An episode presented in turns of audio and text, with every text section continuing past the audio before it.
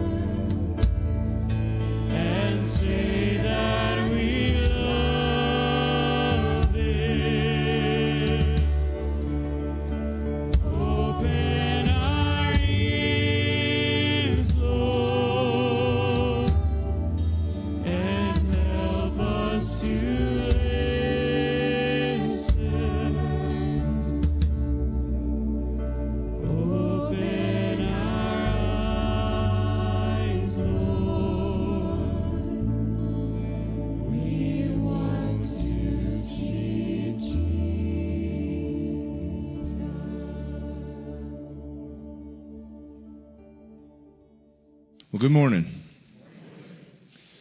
Been thinking about some things to to talk about today and just going over it this week. The only thing that kept coming back to is, man, it's hot. And you know, I thought about it and I don't remember it being this hot since about this time last year. You know, it's part of it and and we deal with it. But it'll wear on us, won't it? And the hotter it gets, the grumpier we get. Things tend to irritate us a little more. And all we can think about is finding some relief. That's just the best word for it. Jesus went through that too. If you look in John chapter 4, I'm going to start just reading in, in verse 4. He had to go through Samaria on the way. Eventually, he came to the Samaritan village of Sychar, near the field that Jacob gave to his son Joseph. Jacob's well was there. And Jesus was tired from the long walk, and he sat wearily beside the well about noontime. Okay, he was tired we know this story as the Samaritan woman at the well. As you read through this story, it gets down to it. When she came to draw water from the well, what's the first thing he asked her? He didn't say, Hi, how are you? He said, Please give me a drink. He needed relief.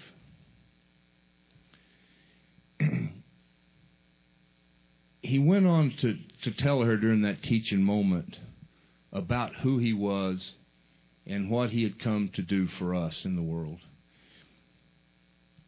You know, he said, Anyone who drinks this water will soon become thirsty again. But those who drink the water I give will never be thirsty again.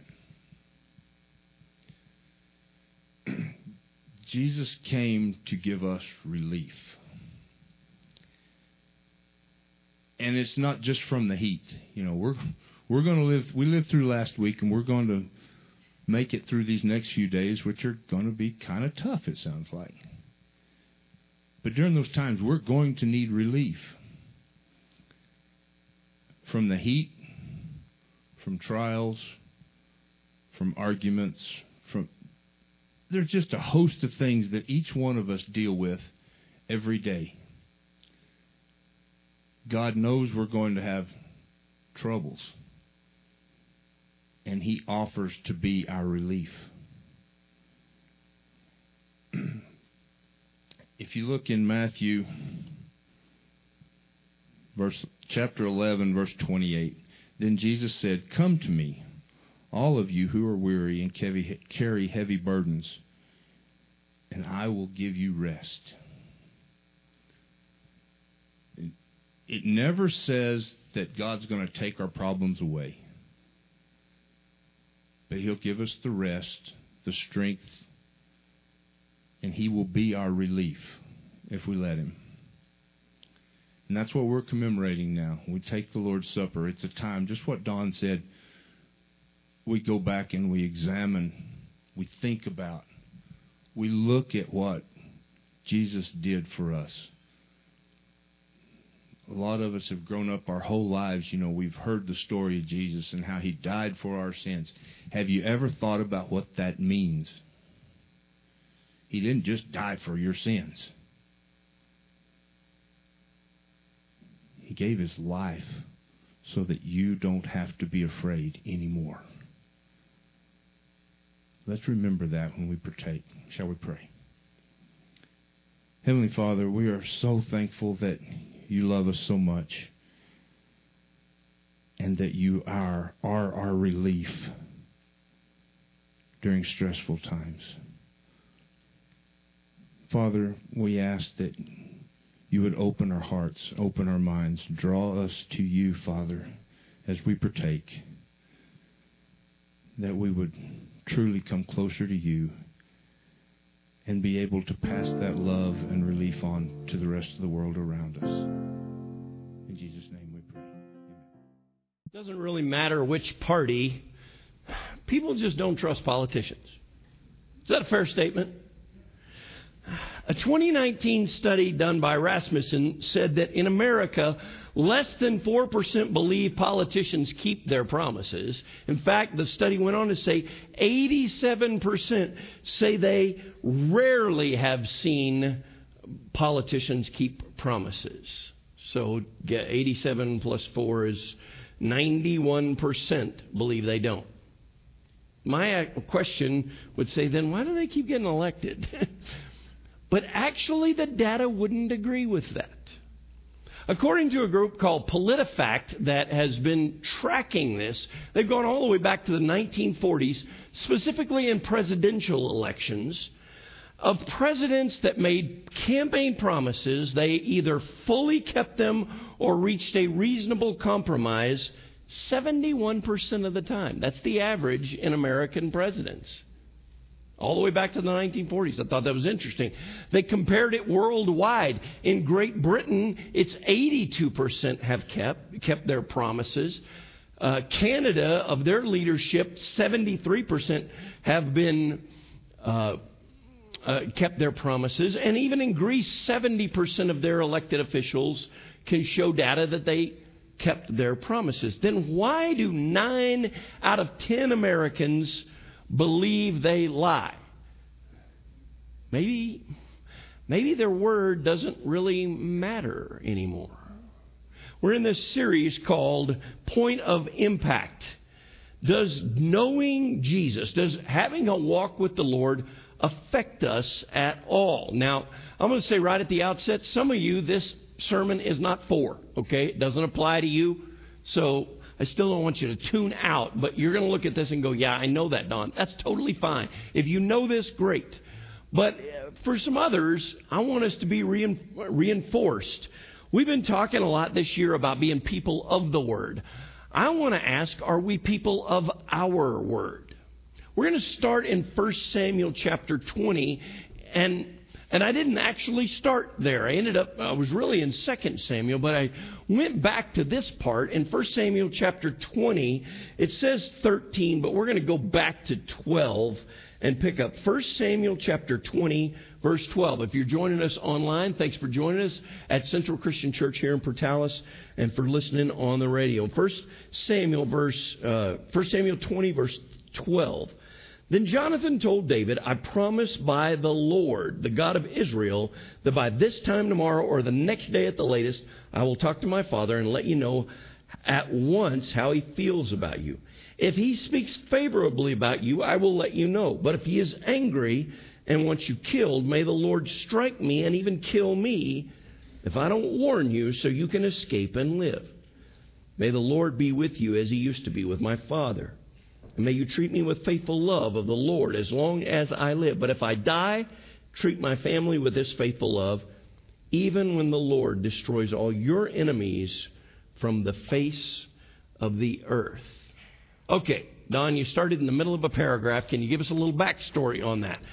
Here's the situation David knows Saul, King Saul, is out to get him.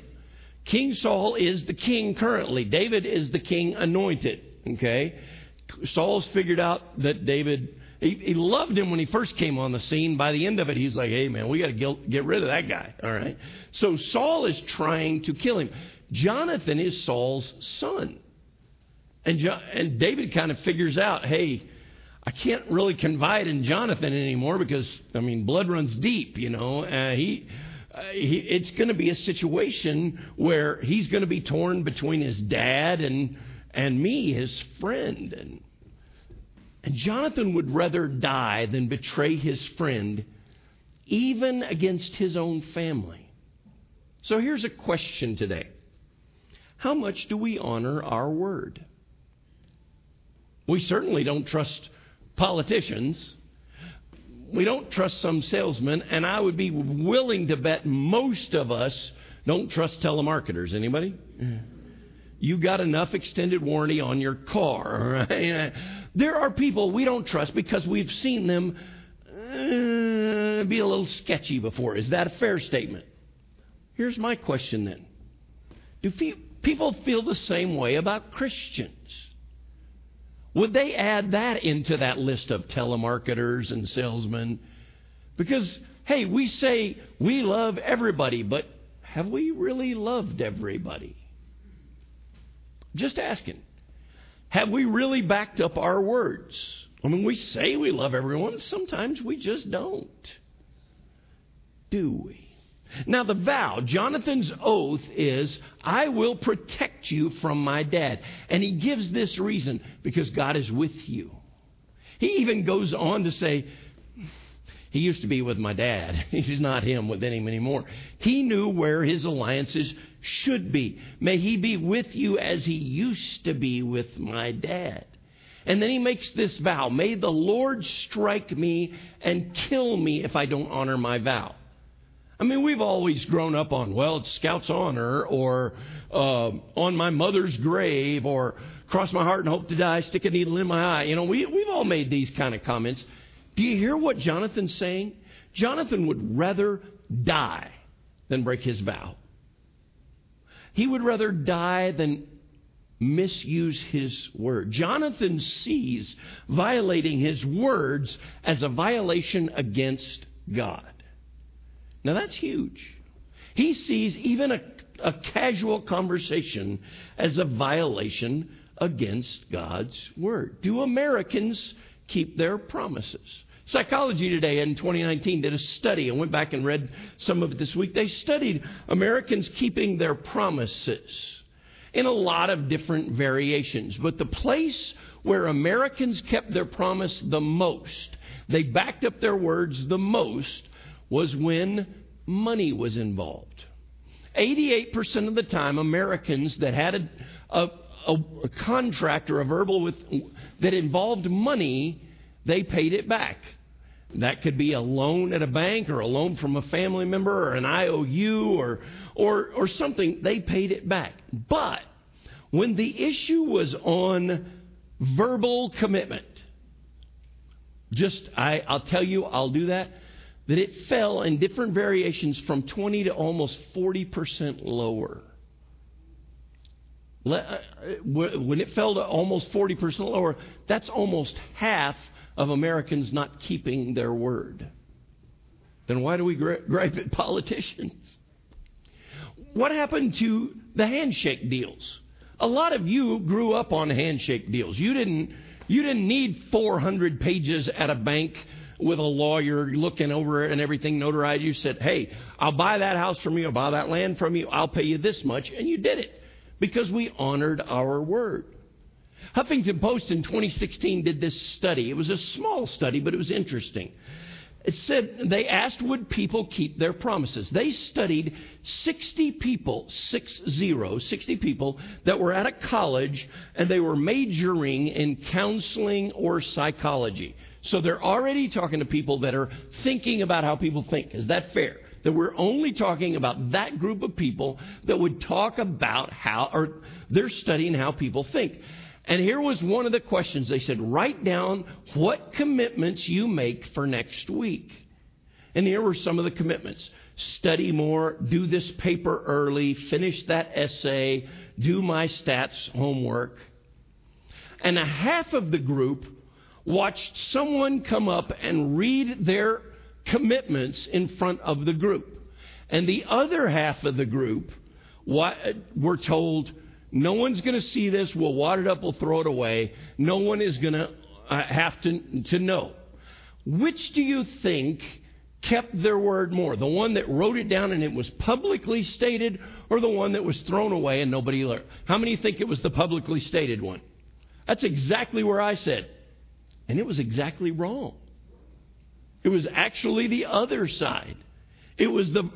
Uh, so maybe the, the lesson is you know, if you want to keep your promises, don't make them public. I, I, I don't know the data on it. I, it was weird, but I, that seems so contra, uh, contraindicative of what we're doing. But it was interesting that they studied, and the ones that, that committed to it and really followed through were ones that made that verbal promise. This, this quote is from a show that was on a few years ago called House of Cards with Kevin Spacey, and it's not a great show. I don't recommend it, but it had this quote in it. Congressman, uh, the, the guy Kevin Spacey played, Congressman Frank Underwood, he had promised, or the guy that uh, promised Secretary of State, and then he was the new president, and, and a guy reneged on a deal. And then he made this statement. The other guy said, I know I made a promise, but circumstances have changed. And Kevin Spacey's character said this line The nature of promises is that they, they remain immune to changing circumstances. Do we honor our words irrelevant of changing circumstances? Because I think that's a very big characteristic. If we're going to be Christ followers and we're going to be people of the Word, then we need to be people of our Word. Don't you think? Jonathan makes this vow. Go back to with me in 1 Samuel 9. He makes this vow and he adds a caveat. May you treat me that way with faithful love, and if I die, pass that love down. This is Jonathan avoiding probate, okay? This is his last will and testament. Hey, this is how this is going to play out, all right? He's telling it all how he wants it played out. But you know what I loved about this? Jonathan puts his part first. I will do this for you, and may I die if I don't do this. And your part of this vow is after that. Isn't it funny that we often get that backwards with God? Hey, God, if you'll do this, then I will. You know, if you prove yourself first, then I'll prove myself. Jonathan did it the other way. He's like, I'm putting me first. God, fix this, and I'll do my part. No, no, I'm going to do my part. You see, the nature of covenants in the Bible, in Old Testament times, they were eternal. They were life and death commitments. They were fatal if violated.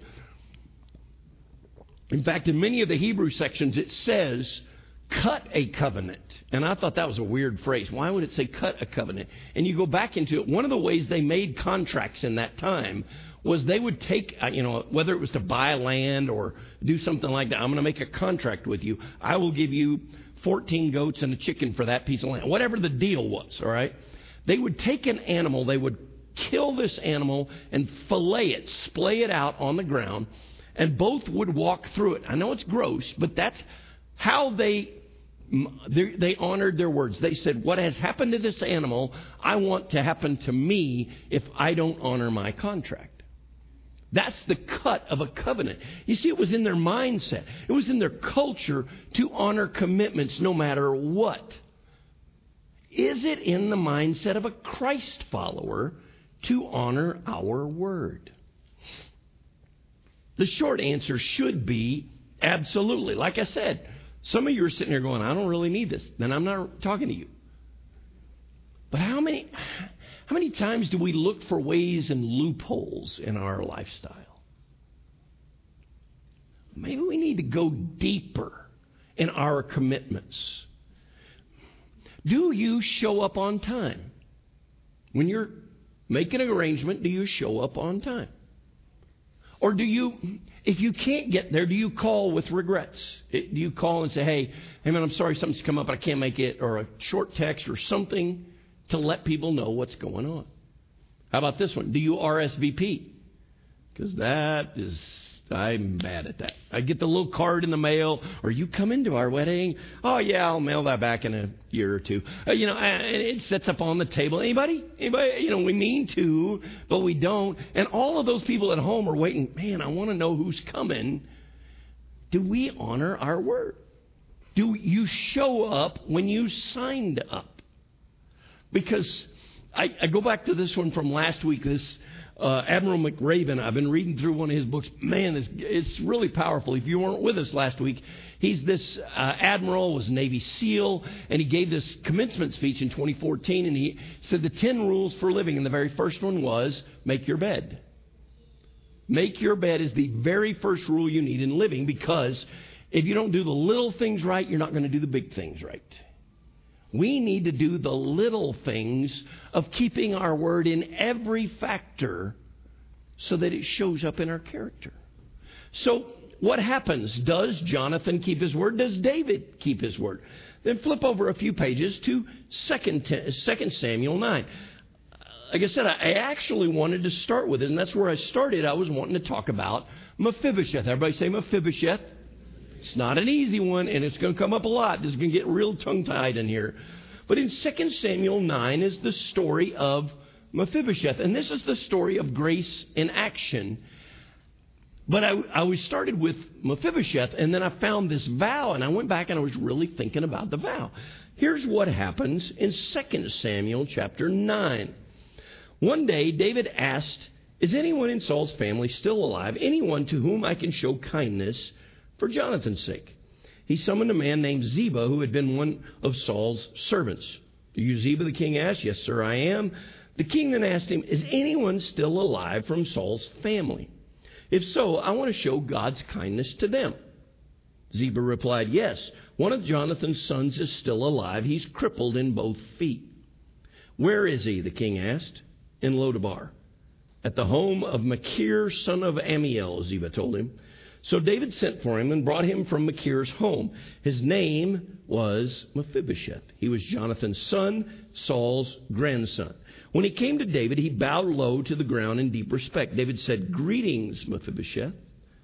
Mephibosheth replied, I am your servant. Don't be afraid, David said. I intend to show kindness to you because of my promise to your father Jonathan. I'll give you all the property that once belonged to your grandfather Saul, and you'll eat here with me at the king's table. Mephibosheth bowed respectfully and exclaimed, Who's your servant that you should show such kindness to a dead dog like me? Then the king summoned Saul's servant Ziba and said, I've given your master's grandson everything that belonged to Saul and his family. You and your sons and servants are to farm the land for him, to produce food for your master's household. But Mephibosheth, your master's grandson, will eat here at my table. Ziba had 15 sons and 20 servants. Ziba replied, Yes, my lord the king, I am your servant, and I will do all that you have commanded. And from that time on, Mephibosheth ate regularly at the king's table like one of the king's own sons. Mephibosheth had a young son named Micah. From then on, all the members of Ziba's household were Mephibosheth's servants. And Mephibosheth, who was crippled in both feet, lived in Jerusalem and ate regularly at the king's table. For fun this afternoon, say Mephibosheth's servants five times. That'll keep you on your toes right there. Now let's go back and look at some of this. The chapter before this, flip back and look at chapter 8. The chapter 8 of, of 2 Samuel talks about David's successes. Look at all, if you glance back, you look back in verse 13, it says David became even more famous. In verse 14, the Lord made David victorious. In verse 15, David did what was just and right for all his people. This is big, okay? David did right for all his people. He is popular. He is famous. He is rich. He is powerful. And he did right for all his people. He didn't have to honor his word in this one little bitty area. Who's going to know? What's the big deal? It's not going to mean that much. Nobody's going to catch me. But he did. Is there anyone from Saul's house still alive for Jonathan's sake? It says in the New Living. In the message, it says, I want to honor Jonathan. Do we see how important that phrase is? I want to honor my word. Because a lot of us might look at it and say, that one, we could squeak by. Do you realize in Old Testament, we talked about this, and in Old Testament times, and many, in, and not even just Old Testament, but historically, many times when there was a coup or a change in leadership, the new king would kill off all of the past king's family. Which I know that doesn't sound nice. It's not real churchy and God and all that. But that's how they did it. You know, if the new king came in, let's get rid of all of them. Why? Because they didn't want some grandson getting all mad and sneaking in a knife or something. So anytime there was a change, they usually killed the wife, the kids, the grandkids, killed everybody just to save themselves the hassle. I'm not saying it's right, I'm just saying that's how it did. But David chose it to honor his commitments. Now, he had this unnamed son living in Lodabar. I mean, we didn't even know his name when it first starts out. Lodebar, which is really interesting. Lodebar means no thing grows. Not nothing grows, no thing grows. Another translation was a place of no pasture, a desert wasteland. And at this point, his name has not even been mentioned. Oh, yeah, he's got a son. He's living down in Lodabar. He's crippled.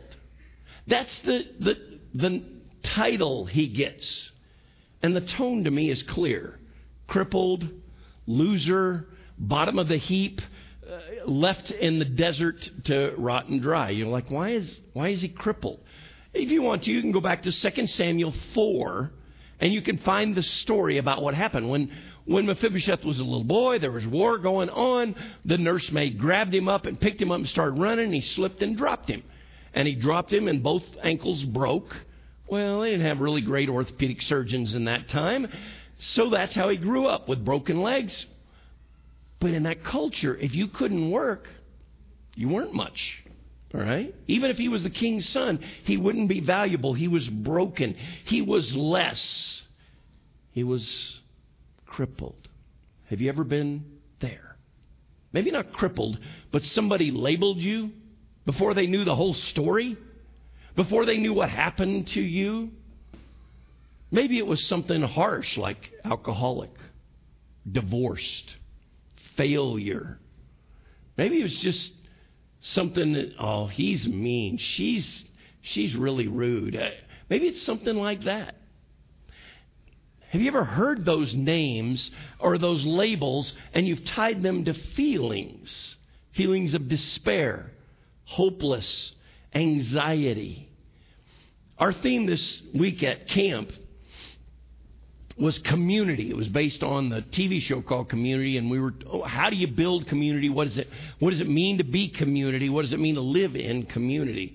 And in our small group, I had some of our own young people and some others from other groups. One of the days we started talking about what is it that pulls you out of community? What are the things that pulls you away? And so we gave out three by five cards, no names. I don't want to know who wrote this. Uh, we're just going to gather them all up. We're going to mix them all up, and we're going to read them. What are the the most struggles? All of them came in two categories, and I mean every single one. We had 16 in our group. Every single one of them came in one of two categories. My friends pull me away, or I have anxiety built, about building friendships. Every single one of them was some variation of those two things. Anxiety and our friends are pulling us away. This is a story of hope and promises filled. And remember, our identity is not based on what we did or what somebody else labeled us. It is in God. Now put yourself in this guy's shoes.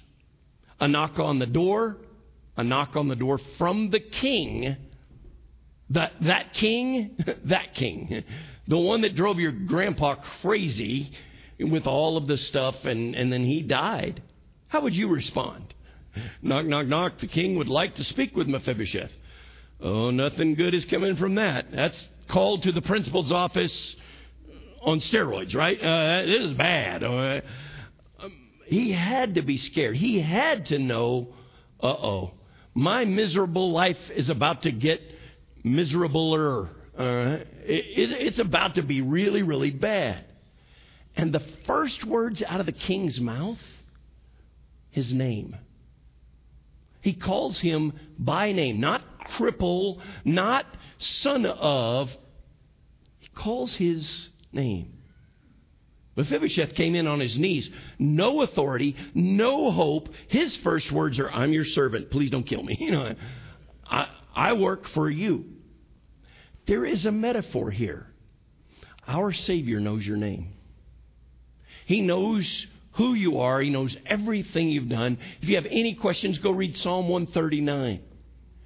It, he's known you since before you ever set foot on this planet. Our Savior calls you by name. And the very, very next words from the king are, Don't be afraid. Isn't that interesting? It sounds a lot like, right, right when I was reading, it said, Don't be afraid. Do you remember when the, the angel appeared to a bunch of shepherds out in a field? What were his first words? Don't be afraid. I bring you good tidings of great joy. He assumed the worst. Oh man, the, the best thing that could happen here is jail. the worst is I'm going to be tortured, I'm going to be killed, there's pain. And now the king offers you the world. You just hit the DNA lottery, all right? You just landed it all. You won the mega pot. And Mephibosheth's response is, Why should you show kindness to a dead dog? Now, some of you might be offended by that, but in that, car- in that culture, dogs were not pets. I don't care what how cute yours is at home. They didn't have pets. Dog was a, a terrible thing. Dog was a scavenger. Dog was mangy. Dog was a nuisance. And they were, so he's saying, why would you show love to something that is worthless? Do we realize when things go weird that fear is often our first response? When things aren't working out, oh my goodness. I mean, we, uh, that is almost our, you know, fight or flight. It's, it's a gut response. But God is calling us to trust, even when it doesn't make sense. I trust you, God. I trust that you are going to work this painful situation, this weird situation, this situation I don't understand. You're going to work it into something great. You see, this is a portrait of a word grace. And grace really is amazing. It's not just a song. Grace is really amazing. I don't deserve it. I cannot earn it. Yet He gives His love away.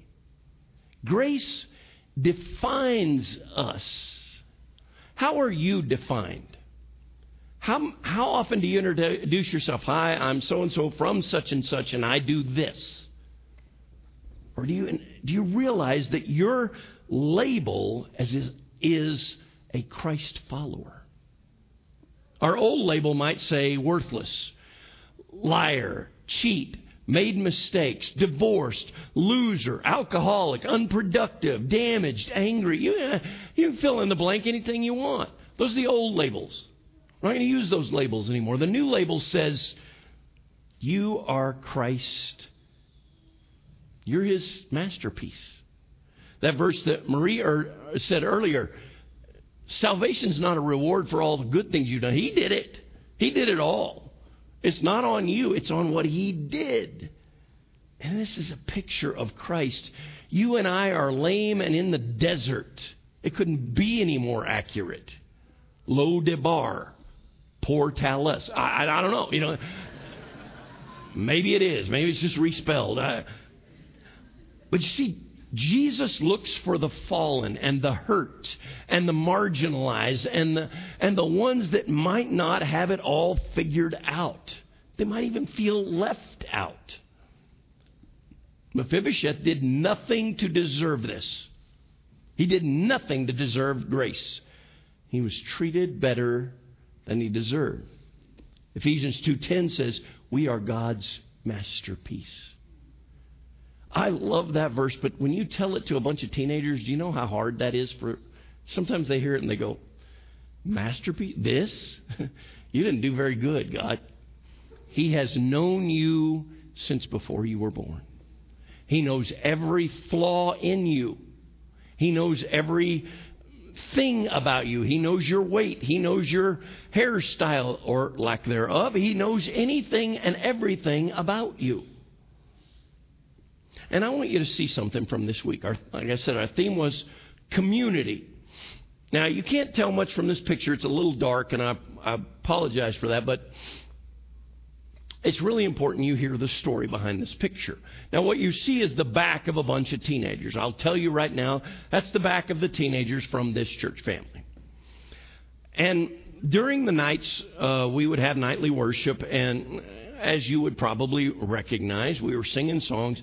They have these three little wooden framed altars where you can come up and you can kind of just kneel down. And they'd asked us leaders to kind of just stand around. You know, uh, one of the guys caught me. You're a pastor. We go up there in case. Oh, yeah, you kind of know. We so I'm standing off to the side. Just go up there and maybe put a hand on somebody. And but the music's playing. We can't really talk. It's just a moment. And they're not saying what they're dealing with, they're just They're dealing with something. So two of our young people came up and they knelt down at that altar. And I came around uh, and I stood kind of behind them and put my hand on his shoulder. And two more of our kids got up and came over and put hands on their shoulder. And then three more. And then two more. And in a matter of about a minute, all 27 of our group was right there. And they were laying hands, and they weren't gossiping, and they weren't asking anything. They were just, this is our friend. That's our family. They're hurting, we're hurting. Then we're going to stand with them. Man, that was such a powerful image to me.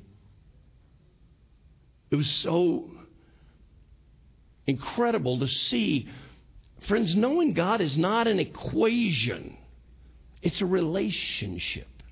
It's not a if you do A and you do B, then you'll get C. All right? It's not a it's not math. It's it's relational. It's drawing close to him. It's being caught up in the presence of the king. But Don, you don't understand. I'm broken. I'm lost. I'm messed up.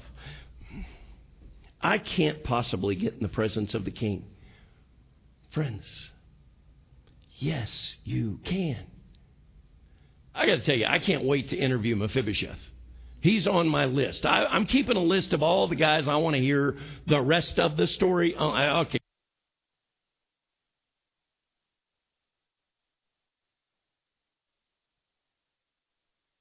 Adopted by David. You're going to live here. You're going to eat here. You belong here. Friends, that's what you and I are. That is an absolute picture of what Jesus has done to you and me. Some of the best blessings only come through our brokenness. And He is offering that to all of us. Friends, not only do I want us to be people of the Word, I want us to be people of our Word. David honored his word, he didn't have to. Jonathan honored his word, he didn't have to, but he did it. We need to be people of our word. And realizing that sometimes it doesn't work out. But we're going to stand on our word, on our commitments to Jesus. Amen? That's the kind of community I want to be a part of. Will you pray with me? God, hurting or celebrating, you are King. In the valley and on top of the mountain, you are worthy of our praise. Sometimes, Father, things are broken and messed up, like us. Which is really fun because you give grace to just those kind of people messed up and broken. So, Father, for the hearts in this room that are hurting, may we gather around them and put our hands on, or emotionally or mm, metaphorically reach out and put a hand on. Maybe we don't even know the situations. But, Father, may we draw and be caught up in your presence because your mercy is so amazing. And your grace is greater than all of our sins. Through Jesus, we praise you, we glorify you. You are worthy of our praise. Amen. Thank you for listening to audio from Central Christian Church in Portales, New Mexico. Feel free to make copies of this message to give to others, but please do not charge for those copies or alter the content in any way without permission. To connect with us, visit our website at centralwired.org.